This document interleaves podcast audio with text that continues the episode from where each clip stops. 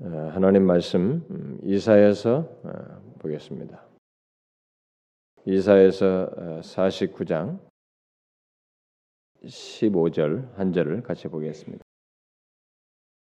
이사에서 49장 15절 다 같이 읽겠습니다. 시작. 여인이 어찌 그 젖먹는 자식을 잊겠으며 자기 태에서 난 아들을 극률히 여기지 않겠느냐? 그들은 혹시 잊을지라도 나는 너를 잊지 아니할 것이라. 오늘 우리가 읽은 이 말씀은 하나님께서 이스라엘 백성 곧 자기 백성들과 어, 어떤 관계를 가지고 계시는지를 엿볼 수 있는 내용입니다. 마치 하나님과 그의 백성의 관계는 어, 어미와 젖 먹는 어, 젖 먹는 그 자기 자식과의 관계와 같다라고 말하고 있습니다. 젖 먹는 아이와 어미 관계는 여러분 상상을 해보시면 알지만 이건 뭐 죽고 사는 문제의 관계는요 뗄 수 없는 관계이고 이 비유에서 하나님은 자식이 어떤 모습, 어떤 상태에 있든지 이 아이의 얼굴이 어떻든지 이 아이의 뭐 몸 상태가 어떻든지 못생겼든지 뭐 어쨌든지 우리들이 흔히 갖는 그런 개념 그런 것과 상관없이 어미는 이 자식을 잊을 수가 없다. 그리고 극률이 여기지 않을 수 없다라고 하는 것을 말씀하시면서 바로 자신이 우리와 관계, 자기 백성들과의 관계가 그렇다라고 말씀하시고 있습니다. 심지어 설사 어미가 자식을 잊는 일은 있을망정 자신은 우리를 결코 잊지 않을 것이다. 이렇게 말씀을 하시고 있습니다. 본문의 말씀의 이 강조점은 이제 바로 이거 뒷부분입니다. 하나님과 우리 사이의 관계점을 강조하고 있죠. 그런데 오늘 이 어린이 주일에 제가 예, 주목하려고 하는 것은 예, 본문을 통해서 하나님께서 궁극적으로 말씀하시는 하나님과 그를 믿는 우리 사이가 아니, 아니라 그 관계를 말하기 위해서 사용하시고 있는 이 비유, 긍정적으로 사용하시고 있는 이 부모와 자식 관계의 내용, 이 내용을 이 내용을 통해서 살펴보고 예, 주님과 우리 사이 연관지어서 예, 생각해 보려고 합니다. 성경은 여러 곳에서 어, 부모와 자식 사이의 관계를 비유로 들어가지고 하나님과 우리 사이의 관계를 어, 말하고 있는 내용이 참 많습니다. 어, 굉장히 많지만 몇 군데를 제가 인용하면은 사무엘 하 7장 같은 내용에서 나는 그에게 아비가 되고 그는 내게 아들이 되리니 그가 만일 죄를 범하면 내가 사람의 매와 아, 인생의 채찍으로 징계할 것이다. 이렇게 하나님께서 자기 백성들과의 관계를 이렇게 어, 자기 아비와 아들의 관계로 말씀하십니다. 또 잠언 3장에서 대저 여호와께서 그 사랑하시는 자를 징계하시기를 마치 아비가 그 기뻐하는 아들을 징계함 같이 한다. 아비가 자기 자식 징계하듯이 내가 너희들과의 예, 부모 자식 관계의 그런 관계를 가지고 징계한다. 이 말씀을 히브리서 기자는 이제 어, 잘 인용하여서 예, 부모와 자식 사이에 그 관계 속에서 있는 일을 그 하나님과 그를 믿는 우리 사이에 있는 일로 연관지어서 좀 더 구체적으로 좀 얘기를 합니다. 그래서 제가 좀 인용을 다시 그대로 하고 싶습니다. 내 아들아 주의 징계하심을 경히 여기지 말며 그에게 꾸지람을 받을 때에 낙심하지 말라. 주께서 그 사랑하시는 자를 징계하시고 그가 받아들이시는 아들마다 채찍질 하심이라 하였으니라고 한 뒤에 하나님이 아들과 같이 너희를 대우하시나니 어찌 아버지가 징계하지 않는 아들이 있으리요? 징계는 다 받는 것이여 늘 너희에게 없으면 사생자요 친아들이 아니니라. 또 우리 육신의 아버지가 우리를 징계하여도 공경하였거든 하물며 모든 영의 아버지께서 더욱 복 아버지께 더욱 복종하여 살려하지 않겠느냐 이렇게 부모와 자식 사이에 이런 징계 문제를 관계 속에서 있는 일을 가지고 하나님과 우리 사이의 관계로 이렇게 바로 연결져서 얘기합니다. 성경은 이렇게 부모와 이 사랑하는 에, 부모가 사랑하는 그 자기 자식을 방치하지 않고 꾸짖고 채찍질하는 것 같은 징계를 사용해서 하나님과 우리 사이의 그 관계 속에서도 그런 일이 있다라는 것을 이렇게 말씀해주고 있어요. 또 신명기 그 32장 같은 것을 보게 되면 어, 자식이 부모에게 무심하게 행하게 되는 것을 얘기를 하면서 그러니까 자식이 부모에게 무심하게 행하는 것이 그 관계 속에서 이게 바르지 않다는 이 전제를 가지고 그 비유를 사용해서 하나님과 자기 백성들 사이의 관계로 얘기합니다. 그러면서 어리석고 지혜 없는 백성아 여호와께 이같이 보답하느냐 그는 내 아버지시요 너를 지으시니가 아니시냐 내가 너희들을 지은 아버지인데 어? 나에게 이렇게 대할 수 있느냐 그러니까 자식이 부모에게 말이죠 이게 엉망진창으로 대하는 그런 모습을 이렇게 그게 바르지 않다는 전제를 사용해 가지고 하나님과 우리 사이의 관계로 이 얘기를 하십니다. 이런 모든 내용은 부모 자식 사이에 있는 이 보편적인 내용을 하나님께서 인정하시고 그것을 이런 사실은 바뀔 수 없고 바뀌어서도 안 된다는 전제 아래서 사용하고 있는 것입니다. 다시 말해서 부모가 자식을 향해서 갖는 마음과 행동 그리고 또 자식이 부모를 향해서 갖는 마음과 행동을 이렇게 전제하고 그것을 긍정적으로 사용해서 이렇게 말씀을 하고 있습니다. 마땅한 어떤 관계 속에서 있는 일이 있다. 그걸 전제해서 말을 하고 있습니다. 저는 바로 그 전제를 이 시간에 어, 말씀을 드리려고 하는 것입니다. 뭐 성경을 보게 되면 부모들이 자식에 대해서 또 자식들이 부모에 대해서 마땅히 해야 할 바를 직접적인 이런 비유적인 것이 아니라 전제로만 하는 게 아니라 직접적인 구술로서 말한 내용이 굉장히 많죠. 어, 에베소서 6장 같은 게 보게 되면 자녀들아 주 안에서 너희 부모에게 순종하라 이것이 옳으니라. 내 아버지와 어미를 공경하라 이것이 약속 있는 첫 계명이니라고 말을 하죠. 이렇게 자녀들의 부모에 대한 예, 마땅한 바를 말한 뒤에 이어서 부모들에게도 말하죠. 아비들아, 너희 자녀를 노엽게 하지 말고 오직 주의 교훈과 훈계로 양육하라. 마땅한 것으로서 서로를 얘기합니다. 그러니까 성경 전체를 보면 부모가 자식에게 어떻게 할 것에 대해서 말한 것보다는 자식이 부모에게 어떻게 할 것을 훨씬 더 많이 말합니다. 사실 왜냐하면은 어, 부모가 자식에게서 하는 것은 이것은 대체적으로 특별한 예외적인 경우가 아니라는 이것은 마땅한 바를 따라서 거의 해요. 그런데 자식들이 부모를 향해서는 이 마땅한 바를 따라서 행하지 않는 경우가 많고 또 그런 것을 깨닫기 전까지 어린아이 시절이 지, 나기 때문에 그런 것을 훈계할 필요가 있어서 성경은 놀랍게도 이 자식들에 대한 내용을 많이 말합니다. 자식들이 부모에 대해서 어떻게 말할 것들을 훨씬 더 많이 말하고 있죠. 자, 이렇게 성경은 하나님께서 부모 자식 사이에 갖는 이런 내용을 이 땅에 사는 날 동안에 변치 않는 말씀으로서 우리에게 주고 있습니다. 그래서 이 시간에 하나님께서 우리 우리와 자, 자신 사이의 관계를 말씀하시기 위해서 이 변치 않는 사실로서 말씀하신 부모와 자식 사이에서 부모된 우리들이 어린이날이니까 부모된 우리들이 자식에 대해서 어떠해야 하는지를 좀 생각해 보기를 원합니다.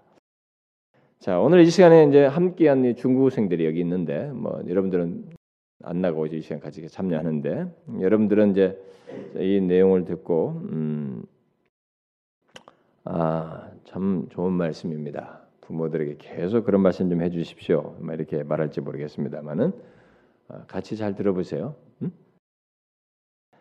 자, 오늘날 우리들의 현실 속에서 보는 부모와 자식 사이의 관계는 많은 부분에서 성경과 다릅니다. 다르기 때문에 비극도 생겨나고 다음 세대가 더 복잡해집니다. 여러분과 제가 지금 보는 것은 30년 전과도 비교할 수 없는 큰 변화가 왔습니다. 그러니 향후 30년은 어떤 변화가 오겠어요? 이 가정이 무너짐으로써 이 세상이 제일 힘든 어려움을 겪. 사실 뭐 사람들이 사회 문제다 뭔데 문제 말하지만은 사실 가정 파괴가 굉장히 큰 문제입니다. 이 가정을 파괴시킨 이 현대화, 아, 이 현대성이라는 것도 그 배후에 있습니다만은 이제 또 성경적으로 얘기하자면 이 부모와 자식 사이의 관계를 이미 성경이 말하고 있는 분명한 내용이 있습니다. 근데 이것을 많은 부분에서 우리가 이렇게 깨트려 버렸어요. 무시하고 있습니다. 지금도 지금도 교회를 다니는 사람들까지도 이 부분을 무시하고 있어요. 많은 부분에서 무시하고 있습니다. 예, 뭐 부모들도 그렇고 자식들도 마찬가지입니다. 네, 부모들은 하나님께서 부모에게 주신 권위를 이미 잃었어요. 많은 부분에서 권위들을 잃었고 이미 일찍부터 잃어버렸기 때문에 좀 나이가 들어서는 더 잃어버린 어, 더 이상 이 권위를 하나님께서 부모에게 고유하게 준 이 권위를 자식을 이 인도하는 데 고유하게 준 하나님이 준 권위인데 이 권위를 일찍부터 잃어버렸어요. 근데 자신들이 스스로 내 던진 것입니다. 사실은 예, 권위를 잃었고 또 잘못 사용하기도 했어요. 어, 또 지금도 그렇게 하고 있고 그리고 자식들도 이제 부모들의 권위를 인정치 않고 어, 거역하는 모습을 우리가 쉽게 보게 됩니다. 하나님께서는 예, 부모는 부모로서 바르게 권위를 사용하고 또 사랑으로 훈육할 것을 말씀하고 있지만 부모들부터가 그렇게 하지 않고 있습니다. 예, 자식들도 마치 부모의 이 훈육 없이 예, 살수 있는 것처럼 이렇게 살아가고 있어요. 그 부모들이 부 자식들도 이 부모들의 말보다 친구, 문화 이런 것들이요. 이런 가르침이 더 파워풀합니다. 그러니까 부모는 아주 그냥 꼰대야. 진짜로 뭐. 아, 잔소리꾼들이고 부모가 아주 우습게 여기지는 이런 현실이 돼버렸습니다. 이것은 우리 모두가 이 세상의 이 변화를 계속 열심히 뒤쫓고 이 세상에 잘 적응하려고 부모나 자식이 너무 몸부림을 침으로써 생겨나는 현상이에요, 여러분. 여러분들 이런 것들을 진지하게 잘 생각해 봐야 됩니다. 그래서 우리가 수예배 때 그 살피는 이런 말씀들이 아마 여러분들이 큰 도움이 될 수 있어요. 그러나 오늘 본문에서 하나님께서는 비록 비유로 말씀하고 있지만은 부모와 자식 사이가 어떠해야 하는지, 특히 부모가 어떠해야 하는지를 전제해서 말을 해주고 있습니다. 특히 하나님과 아, 우리 사이의 관계를 연관지어서 이것을 말해주고 있습니다. 제가 오늘 이 말씀을 본문으로 택한 이유는 음, 우리 부모들이 자식과의 관계를 생각할 때 하나님과 자기 자신 사이를 함께 생각하라는 차원에서 제가 이 말하는 것입니다. 이것이 우리에게 큰 도움이 됩니다. 그래서 일부러 이 말씀을 제가 택한 거예요. 이게 우리 자식들을 양육하는 데서 극복하게 하는 큰 힘이 됩니다. 바로 이 자식에 대한 이 부모의 마음과 행동을 생각할 때 우리에 대한 하나님을 생각하라는 것입니다. 아까 지금 본문도 이제 하나님의 아비로 얘기하시면서 젖 먹는 어미와 같은 모습으로 얘기하면서 우리를 얘기한단 말이에요. 그걸 생각하라는 것입니다. 자, 이런 연결고리를 가지고 부모 자식 관계의 관계를 한번 생각해 보자는 거죠. 자, 여러분 하나님께서 어, 예, 자기 백성들을 이렇게 어, 선택하여 부른 부르시고 이제 우리죠 선택하여 부른 우리들에게 어떻게 행동하시는지 한번 여러분 생각해 보십시오. 우리의 행동 여하에 따라서 하나님께서 행동하시는지 음? 한번 생각해 보라는 것입니다. 어떻습니까? 하나님께서 우리의 행동 여하에 따라서 어, 어떤 결론을 내리시는 분이십니까? 또 관계를 우리와 관계를 갖는 가운데서 소위 우리가 오늘 현실적으로 말해 give and take를 어, 이만큼 줬으니 너 나한테 줘 이렇게 하면서 그런 방식으로 우리와 관계를 가지시나요? 아니죠. 아닙니다. 하나님 편에서 계속 우리를 붙듭니다. 우리를 붙들고 이끄십니다. 이것을 우리 자식과 관련해서도 똑같습니다, 여러분. 주님께서 왜 이런 비유를 쓰는지를 아셔야 됩니다. 똑같아요. 우리는 이것을 어, 진지하게 생각해서 이게 자식이 적용할 수 있어야 됩니다. 여러분 자식은요. 여러분들도 다 우리들 다 자식 경험이 있지만 어, 여러분이 여자분들도 이제 자기들이 자식 낳고 나니까 아, 엄마가 좀 이제 야 좀 이해가 된다 뭐 이러잖아요, 여러분. 그런 것처럼 그만큼 많은 세월이 흘러도 이 이해가 잘 안 되는 부분이 있는데요. 자식은 죽었다 깨어나도 부모를 능가하지 못합니다. 능가할 수 없어요. 부모된 여러분이 끝없이 사랑해야 됩니다. 바로 그것을 하나님께서 우리에게 지금 여기서 말씀해 주시면서 자기가 그렇다는 걸 얘기하시죠. 하나님이 우리를 그렇게 행하세요. 우리를 끝없이 사랑하십니다. 하나님께서는 이스라엘을 선택하여 부르시고 난 뒤에 그들의 상태가 엉망일 때도 심지어 이렇게 우, 자기를 등지고 이렇게 우상을 섬기는 그런 것이 있는 그런 시기에도 본문 말씀대로 잊지 않으시고 극률이 여기셨습니다. 설사 인간, 인간에게는 자기 자식을 잊는 일이 혹 있을지 모르겠는데 하나님께서는 잊지 않는다는 말씀을 하시면서 실제로 그렇게 하셔요. 이스라엘 백성들을 계속 수많은 장군 생활 동안에 그 변덕스러운 그들을 보존하십니다. 우리들이 자식들과의 관계 속에서 취할 태도는 바로 이거예요. 그러면 하나님께서 자기 백성들을 잊지 않으셨다라고 이제 본문에 말하는데 이게 도대체 구체로 뭘까? 이 내용이 굉장히 많은 내용 분명히 내포하는데 사실 예, 그것을 다 말할 수 없지만 제가 이전에 한 세 가지 정도만 우리의 좀 연관성을 가지고 어, 말씀을 드리고 싶습니다. 첫째는 하나님께서 자기 백성들을 여기 뭐 잊지 않았다는 것은 자기 백성들을 끝까지 사랑했다는 거예요. 잊지 않았다는 것은 그 지속성을 지금 얘기하는 거거든요. 끝까지 사랑했다는 거예요. 자기 백성이 자기를 잊고 죄악 가운데 행하였을 때조차도 하나님은 그들을 끝까지 사랑했습니다. 잊지 않았어요. 그것은 하나님의 행동이면서 하나님께서 비유로 사용하신 이 부모의 행동이기도 하다라고 또한 전제해 주고 있습니다. 그러니까 그, 그 말은 우리 또한 그래야 된다는 거예요. 오늘날 세상이 악해져서 부모들이 자식들을 이렇게 금전 관계 속에서 어, 사랑하고 자기에게 잘하는 자식에게 자식을 사랑하는 뭐 이런 일이 있는데 여러분 우리들은 그게 뭐 우스갯소리로 이렇게 하잖아요. 자기에게 잘하는 자식들 여러 자식 중에 자기 잘하는 자식들 사랑하고 뭐 이러잖아요. 네, 그것은 하나님께서 자신과 그의 백성들 사이에서 이게 나타내신 모습이 아니에요. 여기서 말씀하신 그 부모 자식 사이가 아닙니다. 곧 하나님께서 인정하시는 예, 자식을 향한 부모의 모습은 그런 게 아니고요. 마치 이스라엘 백성들이 하나님께 배은망덕하고 하나님을 거역하였을 때조차도 끝까지 사랑한 것처럼 자기 자녀의 못남과 잘남에 관계없이 또 그의 영육의 상태에 상관없이 끝까지 사랑해야 한다는 거예요. 뭐 여러분들은 아 이런 건 너무 뭐 당연한 얘기인데 그런 걸 얘기하시나요? 여러분 오늘날 우리 시대는 당연하다고 여러분들이 생각하는 그 수준과 개념이 주님께서 말씀하신 거 다르거든요.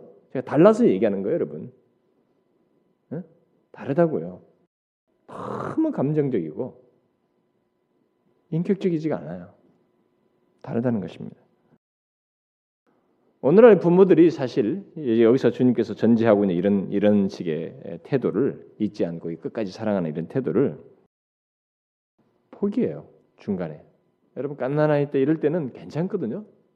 나중에 뭐 우리가 뭐 옛날엔 미친 여섯 살이라는데 뭐 이제 미친 네 살이라는데 푹 떨어졌잖아요. 뭐네 살, 여섯 살, 뭐 가지고 막 뒤로 갈수록 막 이거 사춘기 지나면서 이거 이게 내가 자, 낳은 자식 맞나? 너 호적에서 팔아 말이지. 어? 이렇게 말이 나올 만큼 뭐 이렇게 그럴 때가 있을 때 부모들이 포기해요.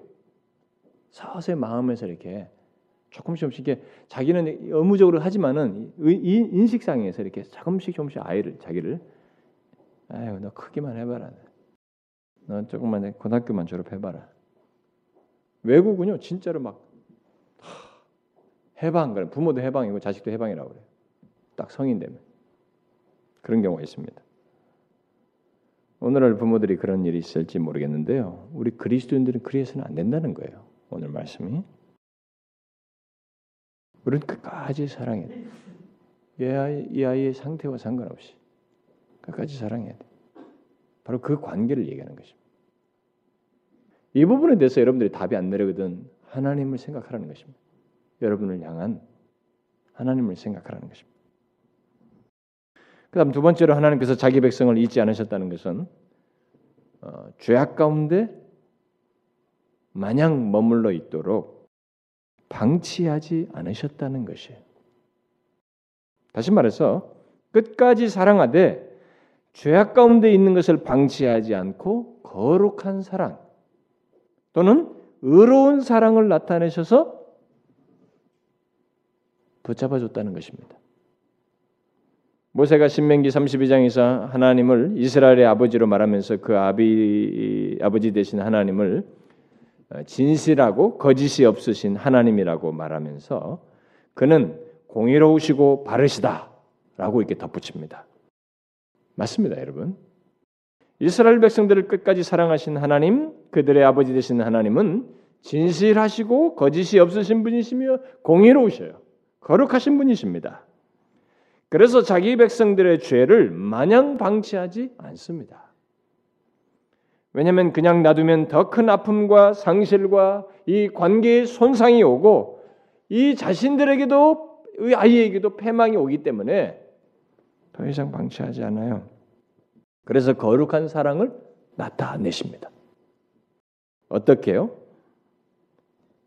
오늘날 어떤 부모들처럼 내가 너 사랑하는 거 알지? 나는 네 인격을 존중한다. 그러니 네가 자율적으로 인생을 살아라. 나는 뒤에서 너를 잘 서포트해 줄게.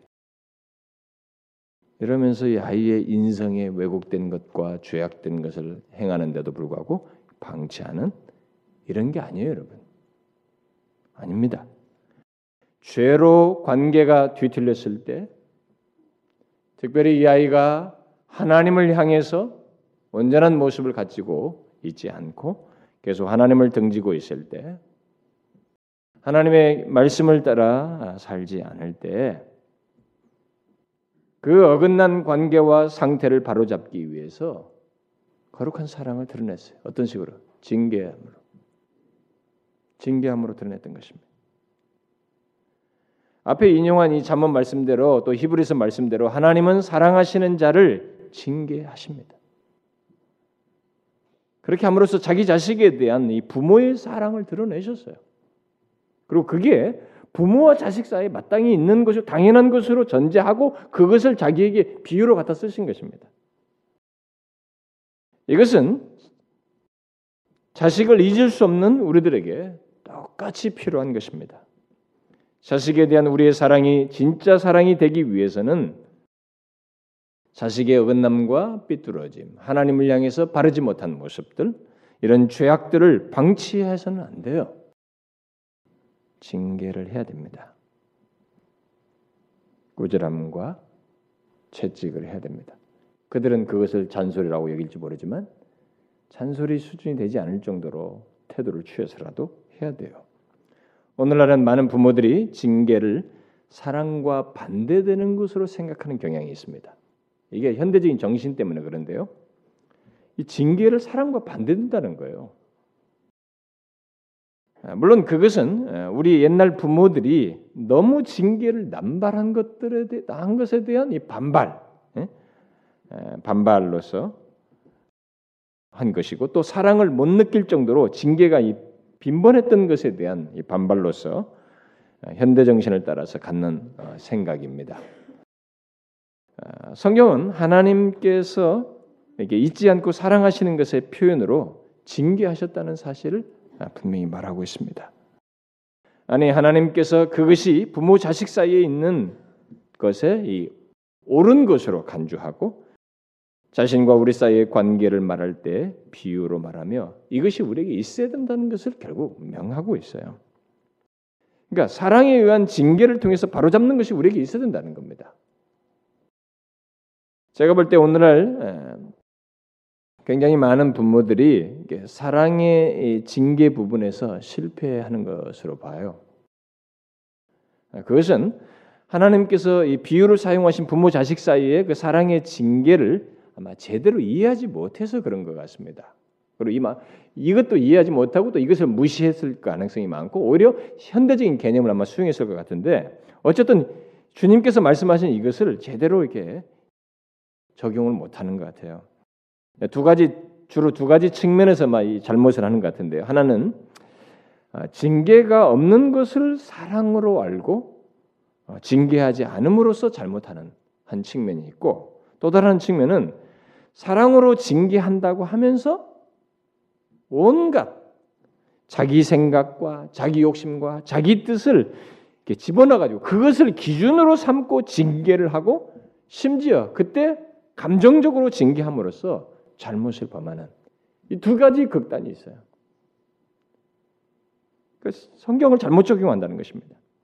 그러나 이 둘은 모두 하나님께서 비유로 말씀하신 부모와 자식 사이에 사랑의 징계가 아니에요. 그 아이를 잊지 않는다는 말 속에 포함된 것이 아닙니다. 하나님께서 우리를 향해서 징계하실 때 취한 태도가 아닙니다. 저는 우리 교회 어떤 사람들이 이렇게 어떤 사람들이 제가 어린이 주일에 이런 내용을 징계하는 아이들의 징계하는 이런 내용을 여러 차례 말하는 것을 듣고 제가 아이를 뭐 잡으라고 하는 줄 아나요?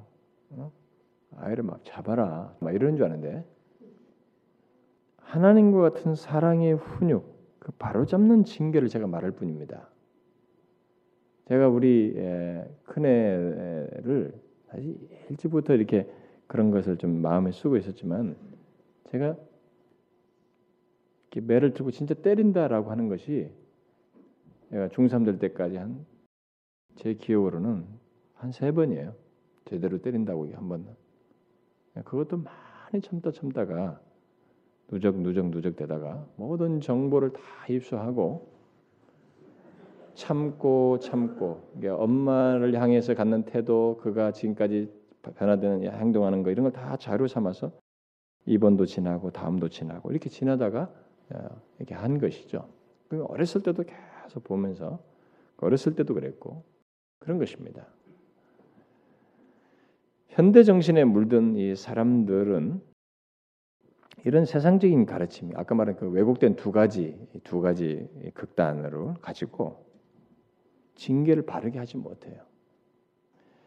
제가 이 아, 여러 차례 이런 사실을 말을 했음에도 불구하고 이런 내용들을 마치 저의 개인의 견해처럼 생각하는 사람들이 있어요. 그리고 저의 성장 과정에서 나온 경험인 것처럼 여기는 사람이 있어요. 그러나 저는 여러분들에게 이런 부분에서 저를 주관적으로 생각하는 분이 있으니까 뭐 다른 말씀은 하, 좋아요 은혜롭습니다. 그런데 자식에 대한 문제는 아, 이 목사님이 이게 좀 약간 나가셨어 이쪽으로. 가지고 이 부분은 내가 나름대로 뭐가 있다라고 생각하면서 무시를 하려고 그래요. 여러분 그래서 제가 이 성경을 들이대는 것입니다, 여러분들에게. 어? 그래서 특별히 제가 또 다른 사람 한 예를 들고 싶습니다. 로준스 목사가 그 말을 그, 그 그분의 얘기를 좀 인용하고 싶은데 로이존스 목사가 그 어, 현대 개념을 가지고 자녀 양육을 하고 있던 이 영국의 부모들 그들은 우리보다 훨씬 앞서서 현대화 이런 아주 그냥 굉장히 인격적이 그 사람들은요 자식 뭐 때리지도 않으면서도 이렇게 지는 그런 분위기죠. 근데 그런 현대 개념을 가지고 있는 자녀 양육을 보면서 영국 부모들 향해서 외친 말씀 중에 이런 내용이 있어요. 그러니까 그, 그가 말하는 것입니다. 이전 시대는 자녀를 노엽게 하는 잘못을 범했다는 거예요. 빅토리안 시대부터 그 지난 세기 그 전반부까지는 어, 자녀를 너무 노엽게 했다는 거죠. 이게 너무 자, 지나치게 해가지고 그런데 현대 시대는 그것에 대한 반발로서 반대 극단으로 빠졌다는 거예요. 그 자녀들을 바르게 징계하지 않는 잘못을 범하고 있다는 것입니다. 그러면서 그는 현대 잘못된 이런 생각, 자녀를 향해서 갖는 음, 자녀를 이렇게 어? 그 잘못된 생각으로 하게 되는 그 배경적인 잘못된 생각을 다섯 가지 정도로 말을 하는데 그럼 몇 가지만 다섯 가지 잠깐 인용하면 어린 아이가 좋아하는 대로 놔둬야 한다는 생각을 한다는 거예요 부모들이 현대 정, 현대 정신에 빠져가지고 어린 아이가 좋아하는 대로 놔둬라 이게 바른 것이라고 자꾸 생각한다는 거예요 아닌다는 거죠. 왜냐하면 인간이 부패한 본성을 가지고 있기 때문에 아니라는 거예요. 로이존스. 또 은혜만 있으면 율법은 필요 없다는 생각으로 자녀를 어, 양육하는 것. 이런 잘못된 생각을 갖고 있다는 거예요. 음? 은혜만 있으면 율법이 필요 없다. 그러니까 성경을 그런 식으로 적용하면서 잘못 적용한다는 거예요. 또 성경의 계시를 뒤떨어진 것으로 여기면서 하나님의 말씀을 이게 자녀 양육 하나님의 말씀 자녀 양육이다 하나님의 말씀을 이렇게 잘 적용하지 않는다는 거예요. 이것은 옛날 시대 그 상황에서 쓴 내용이 자녀 양육이지 현대 시대는 안 맞다라고 하면서 이것을 이 계시를 우습게 여긴다는 거예요. 이런 사고 방식으로 이걸 적용을 안 한다는 거예요. 또 말과 행동으로 모범을 보이면 사람이 바뀐다는 생각을 가지고 아, 자기가 모범 보이는 데만 줘야지 훈육을 안 한다는 거예요. 징계를 안 한다는 거예요. 또 하나님은 더 이상 진노의 하나님이 아니다라고 하면서 죄에 대한 징벌을 기피한다는 것입니다. 그게 맞냐 말이죠. 이런 왜곡된 사상들을 가지고 자녀를 잘못 양육한다는 거예요. 그것을 영국의 그 어? 우리보다 더 앞선 그런 이, 이 자녀의 개념이 양육 개념을 가지고 있는 그들을 향해서 외쳤던 것입니다. 그러면서 자라나는 아이들은 인간의 본성이 부패하고 타락해 있기 때문에 반드시 하나님의 말씀을 따라서 죄에 대한 훈육과 징벌을 해야 된다는 거예요. 로준스 목사가 외친 것입니다. 런던의 한복판에서 그 엘리트들이 다 모이는 그 교회에서 이게 하나님의 말씀이에요, 여러분. 자녀 양육에 관한 각 사람마다의 자기 신념을 가지고 또 현대 이론을 수용해서 나름대로 자녀를 양육하지만 그래서 자신은 뭐 현대적인 부모, 뭐 세련된 부모, 무슨 뭐 인자한 부모의 그 그런 인상을 남기고 싶어 할지 모르겠는데 사실 오늘 말씀을 예, 무시하는 사람은 세련된 것이 아니고요. 불순종하는 거예요, 여러분. 불순종하는 것입니다. 자기 생각으로 하나님의 말씀을 업신여기는 거예요. 여러분 어린아이 때부터 사랑의 징계를 균형 있게 하셔야 합니다. 응? 저희 지난 경험을 돌아보면 이게 어려워요. 순간 생각하고 판단하고 이때 할 때 감정이 확 북받쳐 오는데도 그걸 컨트롤한다는 것이 정말로 어렵습니다. 저도 실수를 했고요. 제가 성질이 급하기 때문에 이게 참 어렵더라고요 통제하는 아닌데 말이죠. 그 지금 제 밑에 동생이 거기도 50을 다 바라보는 동생이지만은 그 우리 어머니에게 고등학교 때 대들어 가지고 제가 서울서 거기까지 내려갔잖아요. 이게 그래가지고 엎드려 그래가지고 빠따로 때리지 않았습니까? 그 녀석이 지금까지 저한테 그 얘기합니다. 형이 옛날 나를 때렸다 이거죠. 저도 이제 일제 잔재가 있는 그 어렸을 때 우리 배우자 선생들만 빠따로 때리는 거잖아요. 우리 선생들 뭐 중고등학교 때 안 맞고 자란 사람이 어디 있습니까? 우리 중고등학교 때는 매일 맞았습니다. 하여튼 선생들이 때리는 게 일이었어요. 그 사람들은. 그 이제 그런 잔재가 우리들에게 있는 거예요. 그래서 저는 그것은 아주 극단적으로 다 잘못됐고요. 그게 아니고 성경으로 재조명해서 이게 어렵지만은 이 일을 해야 된다는 것입니다. 하나님께서 인정하시는 이 부모의 모습, 곧 끝까지 사랑하는 가운데에서 그들의 잘못을 바로잡는 이 사랑의 징계를 해야 된다는 것이에요. 징계 없이 아이 아이를 양육하는 것은 여러분 거짓된 양육이에요. 거짓된 사랑입니다. 여러분들이 그걸 사랑이라고 생각할지 모르는데 미안하지만 그건 거짓된 사랑이에요. 하나님의 말씀에 비추어 볼 때도 거짓된 사랑이에요. 인간의 본성은 율법을 필요로 합니다. 하나님의 말씀이 필요로 해요. 우리가 어떤 방향으로 가야 되는지를 말씀해 주지 않으면 안 되는 거예요. 자기 마음대로 가고 싶은 게 우리 본성이기 때문에 그 율법을 우리에게 주셨다는 것 자체가 그게 뭐냐면 훈육이 필요하다는 거예요. 방향 제시가 필요하다는 것이거든요. 하나님이 인간을 대할 때 처음부터 그렇게 하셨어요.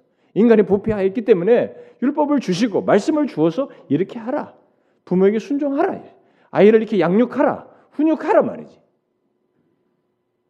우리 아이들의 아이들이 부패한 본성을 가지고 그 어, 있기 때문에 그러는 한 우리는 사랑의 징계를 통해서 하나님의 진리 안에 서도록 이들을 도와야 됩니다. 그것이 결국 하나님께서 맡기신 임무를 여러분들이 부모로서 수행하는 거예요. 물론 꾸지람과 이 채찍의 기준, 예, 징계의 기준을 내가 만든 것이 내가 만든 것으로 삼아서는 안 됩니다. 이건 여러분들이 여러분과 제가 정말로 조심해야 됩니다. 그러니까 내 욕심이 돼서도 안 되고 내가 만든 것이 돼서도 안 되고 내 감정이 돼서도 안 돼요. 이 훈육할 때, 징계할 때. 그것은 오직 진리, 곧 하나님의 말씀이라는 기준을 따라서 사랑으로 해야 됩니다. 여기에서도 진리와 사랑이 함께 가야 됩니다. 예? 자녀 양육에도 진리와 사랑이 함께 가야 돼요. 저는 여러분 사이에서 자녀 양육에 대한 노하우를 이렇게 서로 공유하면서 자식은 이렇게 키워야 돼. 아이는 이럴 때 이게 혼내야 되고 안 돼. 절대로 혼내면 안 돼. 인성이 왜곡된다고. 이러면서 여러분들이 주거니 받거니 하는 줄 알아요. 여러분 여러분의 자식을 어, 여러분들이 가지고 있는 경험과 여러분들이 내세운 어떤 신념들이라든가 주소들은 어떤 세상 지식 가지고 하지 말고 여러분들이 자녀 양육에 대한 여러분들의 모든 지식을 하나님의 계시 아래 비추세요. 하나님의 계시의 말씀 아래 두시라고요. 거기 따라서 해야 여러분 결론이 좋습니다. 지금은 표시가 안 나요. 이 자녀 양육은 이게 세월이 가도 표시가 안 나요. 이게 두고 보자. 막 이러면 아니 이런 그런 게 아니에요. 표시가 안 나요. 나중에 심지어 마지막까지 두고 봐야 돼요. 정말 표시가 잘 안 납니다. 현대 정신을 따르기보다 아이 영혼의 창조자이시고 구원자이신 하나님의 말씀을 따라서 어, 여러분 자연을 양육하고자 해야 됩니다.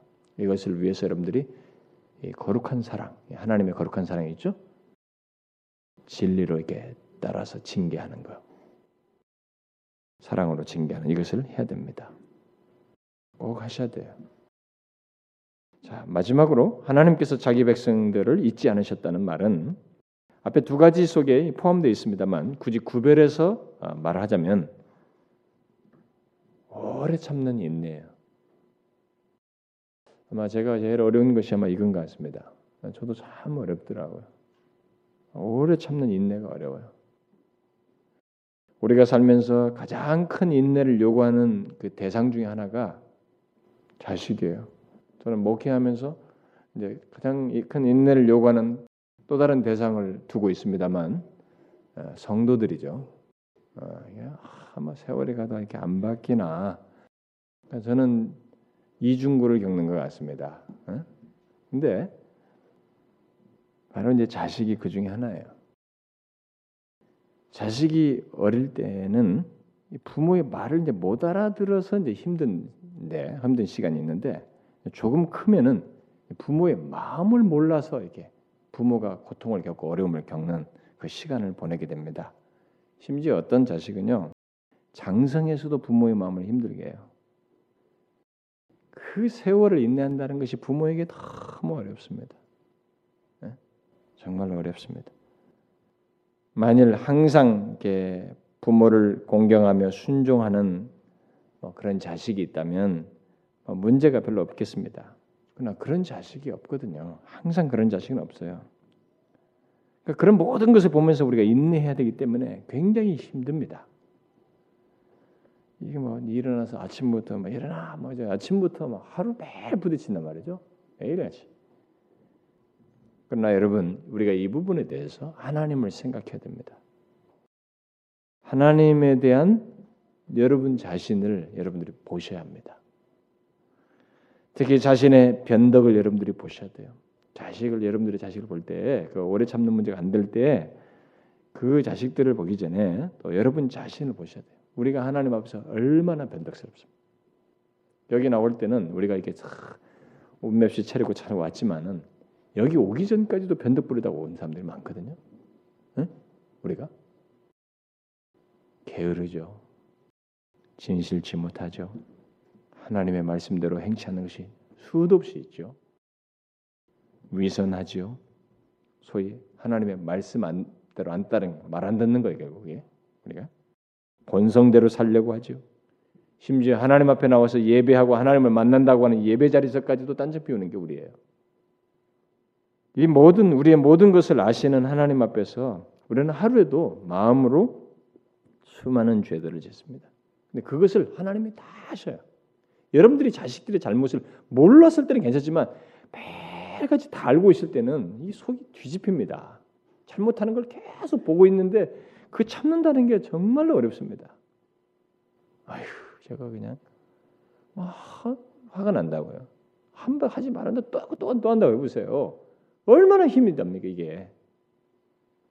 근데 우리의 모든 죄를 하나님이 다 아십니다. 다 보고 아셔요. 그런데 어떻게 합니까? 에휴 이것들 칩니까 우리를 다 끝장내시나요? 하나님이 오래 참으셔요. 그래서 하나님의 성품으로 노하기를 더디하시고 오래 참으시고 인자가 한이 없다고 영원하다고 인자하심이 영원함이로다 이렇게 말하는 것이 하나님은 굉장히 인내하십니다. 설사 하나님께서 징계하실 때조차도 징계하시는 것이 있을 때조차도 그것조차도 오래 참으시는 중에 하시는 것이에요. 하나님은 이스라엘 백성들처럼 일시적으로 등지는 일이 있을 때조차도 우리를 잊지 않고 인내하시며 이끄시는 분이셔요. 여러분 바로 그런 하나님을 생각하시면서 우리들이 자녀를 보아야 된다는 거예요. 그리고 그 경험을 통해서 자신을 향한 하나님의 마음을 여러분들이 헤아릴 수 있어야 됩니다. 자녀 양육은 하나님에 대한 이해가 깊어질 수 있는 하나의 좋은 수단이에요. 하나님께서. 응? 그래서 나이가 먹어가면 자식을 키워보면서 하나님에 대한 이해가 더 깊어지게 돼 있습니다. 정상적인 사람은. 여러분은 하나님께서 우리를 향해서 갖는 이 부모의 마음을 가지고 자녀를 대하시나요? 제가 지금 말한 이런 세 가지를 여러분들이 가지고 자녀를 대하십니까? 끝까지 사랑하는 그리고 거룩한 사랑으로 징계하는 의로운 사랑으로 잘못된 것을 바로잡는 그런 사랑의 징계를 하십니까? 오래 참으시면서 인내하시면서 아이를 이끄나요? 여러분 어떻습니까? 우리가 이것을 해야 됩니다. 우리는 이런 마음으로 자녀를 양육해야 됩니다. 정말로 나너 사랑하는 거 알지? 아니고 진짜 사랑해야 됩니다. 진짜로 해줘야 돼요. 자 이런 내용을 들은 우리 중등부 어, 고등부 학생들은 어떨까 기분이 업됩니까? 오늘 말씀 잘해주셨어요 목사님. 어머니 부모님 잘 들었죠? 제발 나를 좀 사랑해보면서 좀 인내 좀 하세요 제발. 그러면서 여러분들이 오늘 말씀을 무기로 삼으시겠어요? 그러면 안 되죠. 여러분들이 해야 할 것이 있습니다. 우리 중고등부 학생들 나 좀 보세요. 여러분들이 해야 할 것이 있다고. 그게 무엇인지 알아요? 여러분이 이 세상에서 알고 만나는 사람들 중에서 친구도 있고 선생님도 있고 또 뭐 경찰관도 있을 것이고 뭐 뭘 만나야 된 뭐든지 뭐 어떤 사람을 만나든지 여러분이 만나는 사람 중에서 여러분들이 가장 공경해야 할 사람은 존중할 사람은 부모예요. 그게 하나님 말씀이에요. 그래서 10계명, 1계명부터 4계명까지 하나님 계명이 얘기한 다음에 인간에 대한 첫 번째 계명으로 부모를 공경하라는 거예요. 근데 대부분의 우리 중고등들 우리 뭐 우리 다 중고생 경험 있지 않습니까? 예, 중고생 때뭐 아주 정말 신앙으로 잘 있는 사람들은 부모에 잘 순종하고 공경을 하는데 어떤 중고생들은 대부분 친구가 부모보다 더 강력해요. 그러니까 부모보다 사실 친구를 더 공경하고 순종하는 거지. 여러분 친구 관계는 별도의 이 관계 한 채널이고요. 여러분들이 학교 어, 선생님들보다도 친구보다도 심지어 뭐 대통령보다도 여러분의 부모를 더 존중하고 그의 말을 들으셔야 됩니다. 이게 하나님 말씀이에요. 여러분들이 이 말씀을 어기는 것은 이제 하나님 말씀 어기는 거예요. 그것을 에베소서 6장에서 말하고 있지 않습니까? 자녀들아 주 안에서 너희 부모에게 순종하라. 내 아버지와 어머니를 공경하라. 이것은 약속이 있는 첫 계명이다. 약속이 있는 첫 번째 계명이 바로 이거라는 거예요. 여기서 주 안에서 순종하라 그러는 것은 뭐 여러 가지 의미가 있겠지만 하나님보다 부모가 위에 있지 않다는 것을 일단 전제하죠. 부모가 너 예수 믿지 마 그러면 그 부모의 말은 안 들어도 됩니다. 그 얘기는 안 들어도 돼요. 왜냐하면 부모보다 위가 하나님이에요. 부모조차도 하나님이 만드셨거든요. 그런 걸 제외하고 그러니까 이런 것이 지켜지는 한 부모가 하나님이 부모보다 위에 있음을 지켜지는 한 여러분들은 부모를 공경하며 순종해야 합니다. 이게 하나님의 말씀이에요. 만약 여러분들이 이 말씀으로 뭐 저는 뭐 그 얘기 많이 들었어요. 부모 순종하는 거 맨날 뻔한 얘기 아닙니까? 여러분들이 이것으로 간이 안 차거든 율법을 읽어보세요. 옛날 율법 시대는요 돌로 쳐서 죽이라고 그랬어요. 부모를 거역하는 자식들.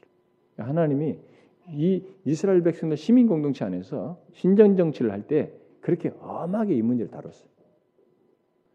여러분들이 이 잠언서 같은 거 보면 굉장히 그런 말이 많이 나오잖아요. 내 아들아 내 아비의 훈계를 들으며 내 어미의 법을 떠나지 말라. 지혜로운 아들은 아비로 기쁘게 하거니와 미련한 아들은 어미의 근심이니라. 여러분들 매 부모에게 근심거리가 되는 자식이 있나요? 그 미련한 자식이다. 하나님 말씀 안 듣는 자식들이라는 거죠.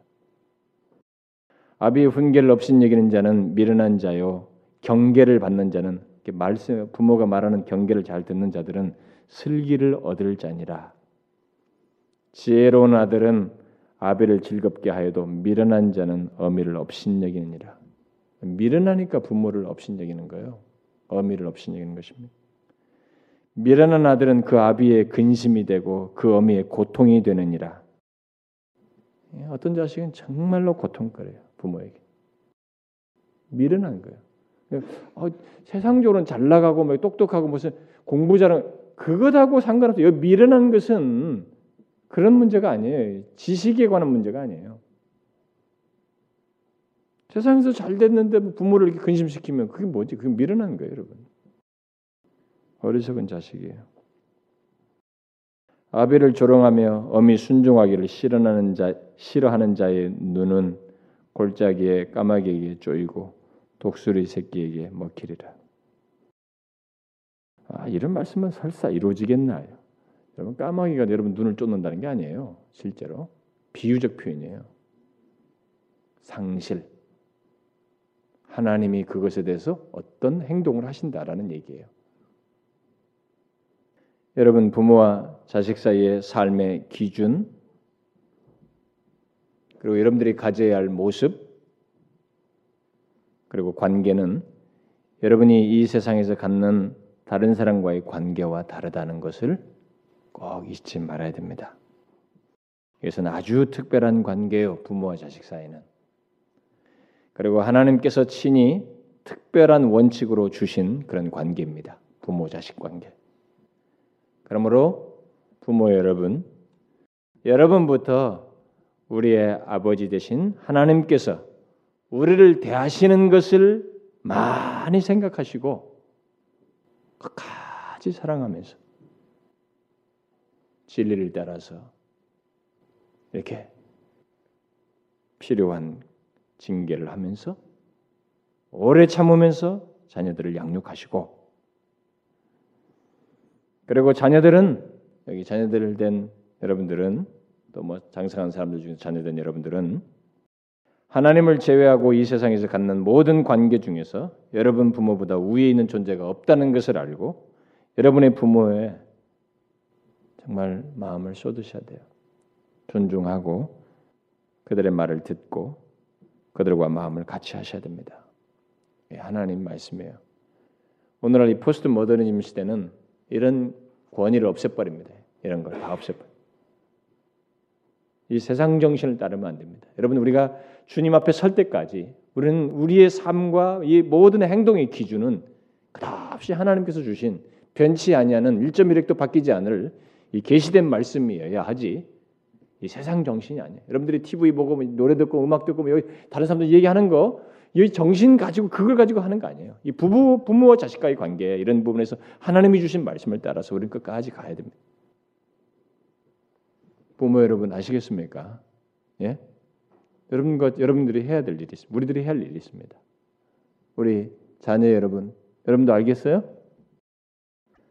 여러분들도 오늘 말씀대로 부모들 향해서 그렇게 하세요. 알겠죠?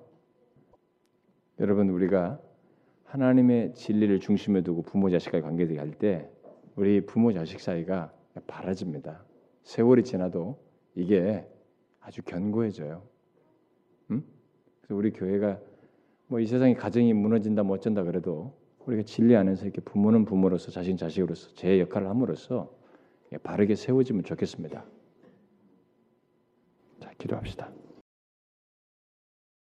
하나님 아버지, 예, 저희들이 얼마나 죄악 가운데 있으며 부패한 자인지를 알고 우리의 신념과 생각을 의존할 것이 아니라 우리를 창조하신 하나님께서 말씀해 주신 이 계시된 말씀을 따라서 부모는 부모로서 자식은 자녀로서 각자의 위치에서 하나님의 말씀을 따라 서로를 대함으로써 참 하나님이 우리 가운데 계시고 진리가 우리 가운데 통용되므로 참 이 세대 가정이 무너지는 세대 속에서도 견고한 가정을 갖고 하나님을 영화롭게 하는 복된 가정들 되게 하옵소서. 몸된 교회에 속한 사랑하는 가정 이 모든 그 부모와 자식들 참 하나님의 복을 받고 은혜를 힘입어서 참 오히려 남들에게 귀감이 되고 주님의 이름을 증거하는 도구들 되게 하옵소서. 예수 그리스도의 이름으로 기도하옵나이다. 아멘.